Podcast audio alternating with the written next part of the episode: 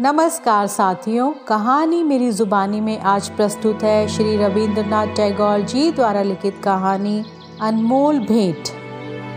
रायचरण बारह वर्ष की आयु से अपने मालिक का बच्चा खिलाने पर नौकर हुआ था। उसके पश्चात काफ़ी समय बीत गया। नन्हा बच्चा रायचरण की गोद से निकलकर स्कूल में प्रविष्ट हुआ। स्कूल से कॉलेज में पहुँचा। फिर एक सरकारी स्थान पर लग गया। किंतु रायचरण अब भी बच्चा खिलाता था। ये बच्चा उसकी गोद के पाले हुए अनुकूल बाबू का पुत्र था। बच्चा घुटनों के बल चलकर बाहर निकल जाता। जब रायचरण दौड़कर उसको पकड़ता तो वह रोता और अपने नन्हे नन्हे हाथों से रायचरण को मारता। रायचरण हंस कर कहता, हमारा भैया भी बड़ा होकर जज साहब बनेगा।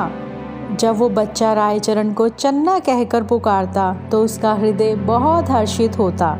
वो दोनों हाथ पृथ्वी पर टेक कर घोड़ा बनता और बच्चा उसकी पीठ पर सवार हो जाता। इन्हीं दिनों अनुकूल बाबू की बदली पद्मा नदी के किनारे एक ज़िले में हुई। नए स्थान की ओर जाते हुए कलकत्ते से उन्होंने अपने बच्चे के लिए मूल्यवान आभूषण और कपड़ों के अतिरिक्त एक छोटी सी सुंदर गाड़ी भी खरीदी। वर्षा ऋतु थी। कई दिनों से मूसलाधार वर्षा हो रही थी। ईश्वर ईश्वर करते हुए बादल फटे। संध्या का समय था। बच्चे ने बाहर जाने के लिए आग्रह किया। रायचरण उसे गाड़ी में बिठाकर बाहर ले गया। खेतों में पानी खूब भरा हुआ था। बच्चे ने फूलों का गुच्छा देखकर जिद की। रायचरण ने उसे बहलाना चाहा, किंतु वह ना माना। विवश रायचरण बच्चे का मन रखने के लिए घुटनों घुटनों पानी में फूल तोड़ने लगा। कई स्थानों पर उसके पाँव कीचड़ में बुरी तरह धस गए। बच्चा तनिक देर मौन गाड़ी में बैठा रहा। फिर उसका ध्यान लहराती हुई नदी की ओर गया। वो चुपके से गाड़ी से उतरा। एक लकड़ी पड़ी थी, उठा ली और भयानक नदी के तट पर पहुंचकर उसकी लहरों से खेलने लगा। नदी की चंचल और मुँह ज़ोर जल परियाँ सुंदर बच्चे को अपने साथ खेलने के लिए बुला रही हैं। रायचरण फूल लेकर वापस आया तो देखा गाड़ी खाली है। उसने इधर उधर देखा। पैरों के नीचे से धरती निकल गई। पागलों की भांति चहु और देखने लगा। वो बार बार बच्चे का नाम लेकर पुकारता, लेकिन उत्तर में चन्ना की मधुर ध्वनि ना आती थी। चारों ओर अंधेरा छा गया। बच्चे की माता को चिंता होने लगी। उसने चारों ओर आदमी दौड़ाए। कुछ व्यक्ति लालटेन लिए हुए नदी के किनारे खोज करने पहुँचे। रायचरण उन्हें देखकर उनके चरणों में गिर पड़ा। उन्होंने उससे प्रश्न करने आरंभ किए, किंतु वो प्रत्येक प्रश्न के उत्तर में यही कहता, मुझे कुछ नहीं मालूम। यद्यपि प्रत्येक व्यक्ति की ये सम्मति थी कि छोटे बच्चे को पद्मा नदी ने अपने आंचल में छिपा लिया है। किंतु फिर भी हृदय में विभिन्न प्रकार की शंकाएँ उत्पन्न हो रही थी। एक यह कि उसी संध्या को निर्वासितों का एक समूह नगर से गया था और माँ को संदेह था कि रायचरण ने कहीं बच्चे को निर्वासितों के हाथ में ना बेच दिया हो। वो रायचरण को अलग ले गई और उससे विनती करते हुए कहने लगी, रायचरण, तुम मुझसे जितना रुपया चाहो ले लो, लेकिन परमात्मा के लिए मेरी दशा पर तरस खाकर मेरा बच्चा मुझको वापस कर दो। परंतु रायचरण कुछ उत्तर ना दे सका। केवल माथे पर हाथ मारकर मौन हो गया। स्वामिनी ने क्रोध और आवेश की दशा में उसको घर से निकाल दिया।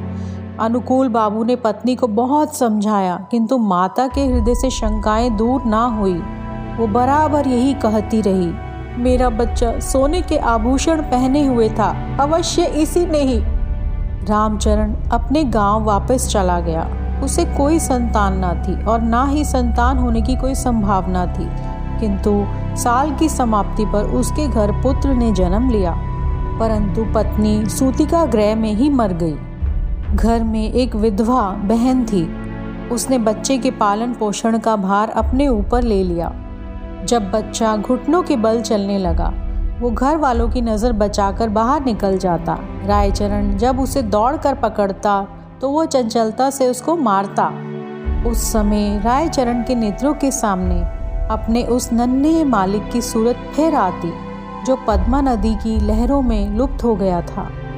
बच्चे की जबान खुली तो वो बाप को बाबा और बुआ को मामा इस ढंग से कहता था कि जिस ढंग से रायचरण का नन्ना मालिक बोलता था। रायचरण उसकी आवाज़ से चौंक जाता। उसे पूरा विश्वास था कि उसके मालिक ने ही उसके घर में जन्म लिया है। इस विचार को निर्धारित करने के लिए उसके पास तीन प्रमाण थे। एक तो यह कि वो नन्हे मालिक के मृत्यु के थोड़े ही समय के पश्चात उत्पन्न हुआ। दूसरे, उसकी पत्नी वृद्ध हो गई थी और संतान उत्पत्ति की कोई आशा ना थी। तीसरे यह कि बच्चे के बोलने का ढंग और उसकी संपूर्ण भाव भंगिमाएँ नन्हे मालिक से मिलती जुलती थी। वो हर समय बच्चे की देखभाल में व्यस्त रहता। उसे भय था कि उसका नन्हा मालिक फिर से गायब ना हो जाए। वो बच्चे के लिए एक गाड़ी लाया और अपनी पत्नी के आभूषण बेचकर बच्चे के लिए आभूषण बनवा दिए। वो बच्चे को गाड़ी में बिठाकर प्रतिदिन वायु सेवन के लिए बाहर ले जाता था। धीरे धीरे दिन बीतने लगे और बच्चा सयाना हो गया। परंतु इस लाड चाव में वो बहुत बिगड़ गया था। किसी से सीधे मुँह बात तक ना करता।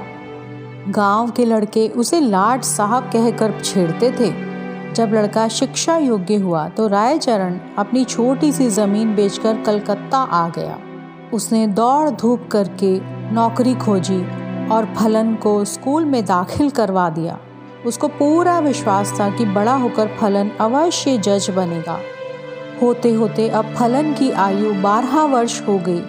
अब वह खूब लिख पढ़ सकता था। उसका स्वास्थ्य अच्छा और सूरत शक्ल भी अच्छी थी। उसको बना श्रृंगार की बहुत चिंता रहती थी। जब देखो दर्पण हाथ में लिए बाल बना रहा है। वो अब व्यय भी बहुत था। पिता की सारी आय व्यर्थ की विलास सामग्री में व्यय कर देता था। रायचरण उससे प्रेम तो पिता की भांति करता था, किंतु प्राय उसका बर्ताव उस लड़के से ऐसा ही था जैसे मालिक के साथ नौकर का होता है। उसका फलन भी उसे पिता ना समझता था। दूसरी बात ये थी कि रायचरण स्वयं को फलन का पिता प्रकट भी ना करता था। छात्रवास के विद्यार्थी रायचरण के गवारपन का उपहास करते और फलन भी उन्हीं के साथ सम्मिलित हो जाता। रायचरण ने ज़मीन बेचकर जो कुछ रुपया प्राप्त किया, वो अब लगभग सारा समाप्त हो चुका था। उसका साधारण वेतन फलन के खर्चों के लिए कम था। वो प्राय अपने पिता से जेब खर्च और विलास की सामग्री तथा अच्छे अच्छे वस्त्रों के लिए झगड़ता रहता था। आखिर एक युक्ति रायचरण के मस्तिष्क में आई। उसने नौकरी छोड़ दी और उसके पास जो कुछ रुपया शेष था, फलन को सौंप कर बोला, फलन मैं एक आवश्यक कार्य से गाँव जा रहा हूँ। बहुत जल्द वापस आ जाऊँगा। तुम किसी बात से घबराना नहीं। रायचरण सीधा उस स्थान पर पहुँचा, जहाँ अनुकूल बाबू जज के ओहदे पर लगे हुए थे। उनके और कोई दूसरी संतान ना थी। इसी कारण उनकी पत्नी हर समय चिंतित रहती थी। अनुकूल बाबू कचहरी से वापस आकर कुर्सी पर बैठे हुए थे और उनकी पत्नी संतानोत्पत्ति के लिए बाजारू दवा बेचने वाले से जड़ी बूटियाँ खरीद रही थी। काफ़ी दिनों के पश्चात वो अपने वृद्ध नौकर रायचरण को देखकर आश्चर्यचकित हुई। पुरानी सेवाओं का विचार करके उसको रायचरण पर तरस आ गया और उससे पूछा, क्या तुम फिर से नौकरी करना चाहते हो? रायचरण ने मुस्कुरा कर उत्तर दिया, मैं अपनी मालकिन के चरण छूना चाहता हूँ।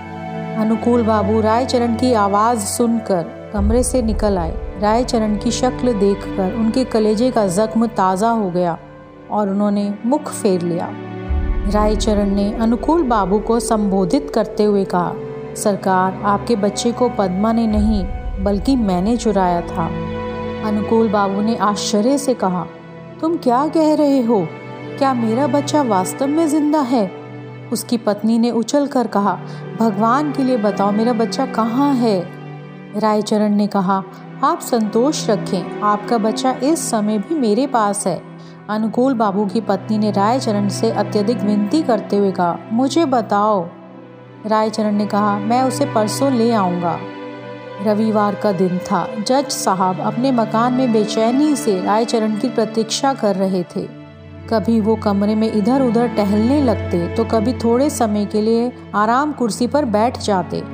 आखिर दस बजे, लगभग रायचरण ने फलन का हाथ पकड़े हुए कमरे में प्रवेश किया। अनुकूल बाबू की घर वाली फलन को देखते ही दीवानों की भांति उसकी ओर लपकी और बड़े ज़ोर से गले लगा लिया। उनके नेत्रों से अश्रुओं का समुद्र उमड़ पड़ा। कभी वो उसको प्यार करती कभी आश्चर्य से उसकी सूरत तकने लग जाती। फलन सुंदर था, उसके कपड़े भी अच्छे थे। अनुकूल बाबू के हृदय में भी पुत्र प्रेम का आवेश उत्पन्न हुआ। किंतु जरा सी देर के बाद उनके पितृ प्रेम का स्थान कानून भावना ने ले लिया और उन्होंने रायचरण से पूछा, भला इसका क्या प्रमाण है कि ये मेरा बच्चा है? रायचरण ने उत्तर दिया, इसका उत्तर मैं क्या दूँ सरकार? इस बात का ज्ञान तो परमात्मा के सिवाय और किसी को नहीं हो सकता कि मैंने ही आपका पुत्र चुराया था। जब अनुकूल बाबू ने देखा कि उनकी पत्नी फलन को कलेजे से लगाए हुए है तो प्रमाण मांगना व्यर्थ है। इसके अतिरिक्त उन्हें ध्यान आया कि इस गवार को ऐसा सुंदर बच्चा कहाँ मिल सकता था और झूठ बोलने से क्या लाभ हो सकता है। सहसा उन्हें अपने वृद्ध नौकर की बेध्यानी याद आ गई और कानूनी मुद्रा में बोले, रायचरण, अब तुम यहाँ नहीं रह सकते। रायचरण ने ठंडी उसांस भर कर कहा, सरकार, अब मैं कहाँ जाऊँ? बूढ़ा हो गया हूँ। अब मुझे कोई नौकर भी ना रखेगा। भगवान के लिए अपने द्वार पर पड़ा रहने दीजिए। अनुकूल बाबू की पत्नी बोली, रहने दो, हमारा क्या नुकसान है? हमारा बच्चा भी तो इसे देखकर प्रसन्न रहेगा। किंतु अनुकूल बाबू की कानूनी नस भड़की हुई थी। उन्होंने तुरंत उत्तर दिया, नहीं, इसका अपराध बिल्कुल क्षमा नहीं किया जा सकता। रायचरण ने अनुकूल बाबू के पाँव पकड़ते हुए कहा, सरकार, मुझे ना निकालिए। मैंने आपका बच्चा नहीं चुराया था, बल्कि परमात्मा ने चुराया था। अनुकूल बाबू को गवार की इस बात पर और भी अधिक क्रोध आ गया। बोले, नहीं, अब मैं तुम पर विश्वास नहीं कर सकता। तुमने मेरे साथ कृतज्ञता की है। रायचरण ने फिर पूछा, सरकार, मेरा कुछ अपराध नहीं? अनुकूल बाबू त्योरियों पर बल डालकर कहने लगे तो फिर किसका अपराध है? रायचरण ने उत्तर दिया, मेरे भाग्य का। परंतु शिक्षित व्यक्ति भाग्य का अस्तित्व स्वीकार नहीं कर सकता। फलन को जब मालूम हुआ कि वास्तव में एक धनी व्यक्ति का पुत्र है तो उसे भी रायचरण की इस चेष्टा पर क्रोध आया कि उसने इतने दिनों तक क्यों उसे कष्ट में रखा?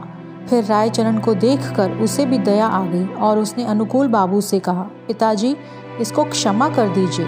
यदि आप इसको अपने साथ नहीं रखना चाहते तो इसकी थोड़ी पेंशन दे दें। इतना सुनने के बाद रायचरण अपने बेटे को अंतिम बार देखकर अनुकूल बाबू की कोठी से निकलकर चुपचाप कहीं चला गया। महीना समाप्त होने पर अनुकूल बाबू ने रायचरण के गाँव कुछ रुपया भेजा, किंतु मनी ऑर्डर वापस आ गया।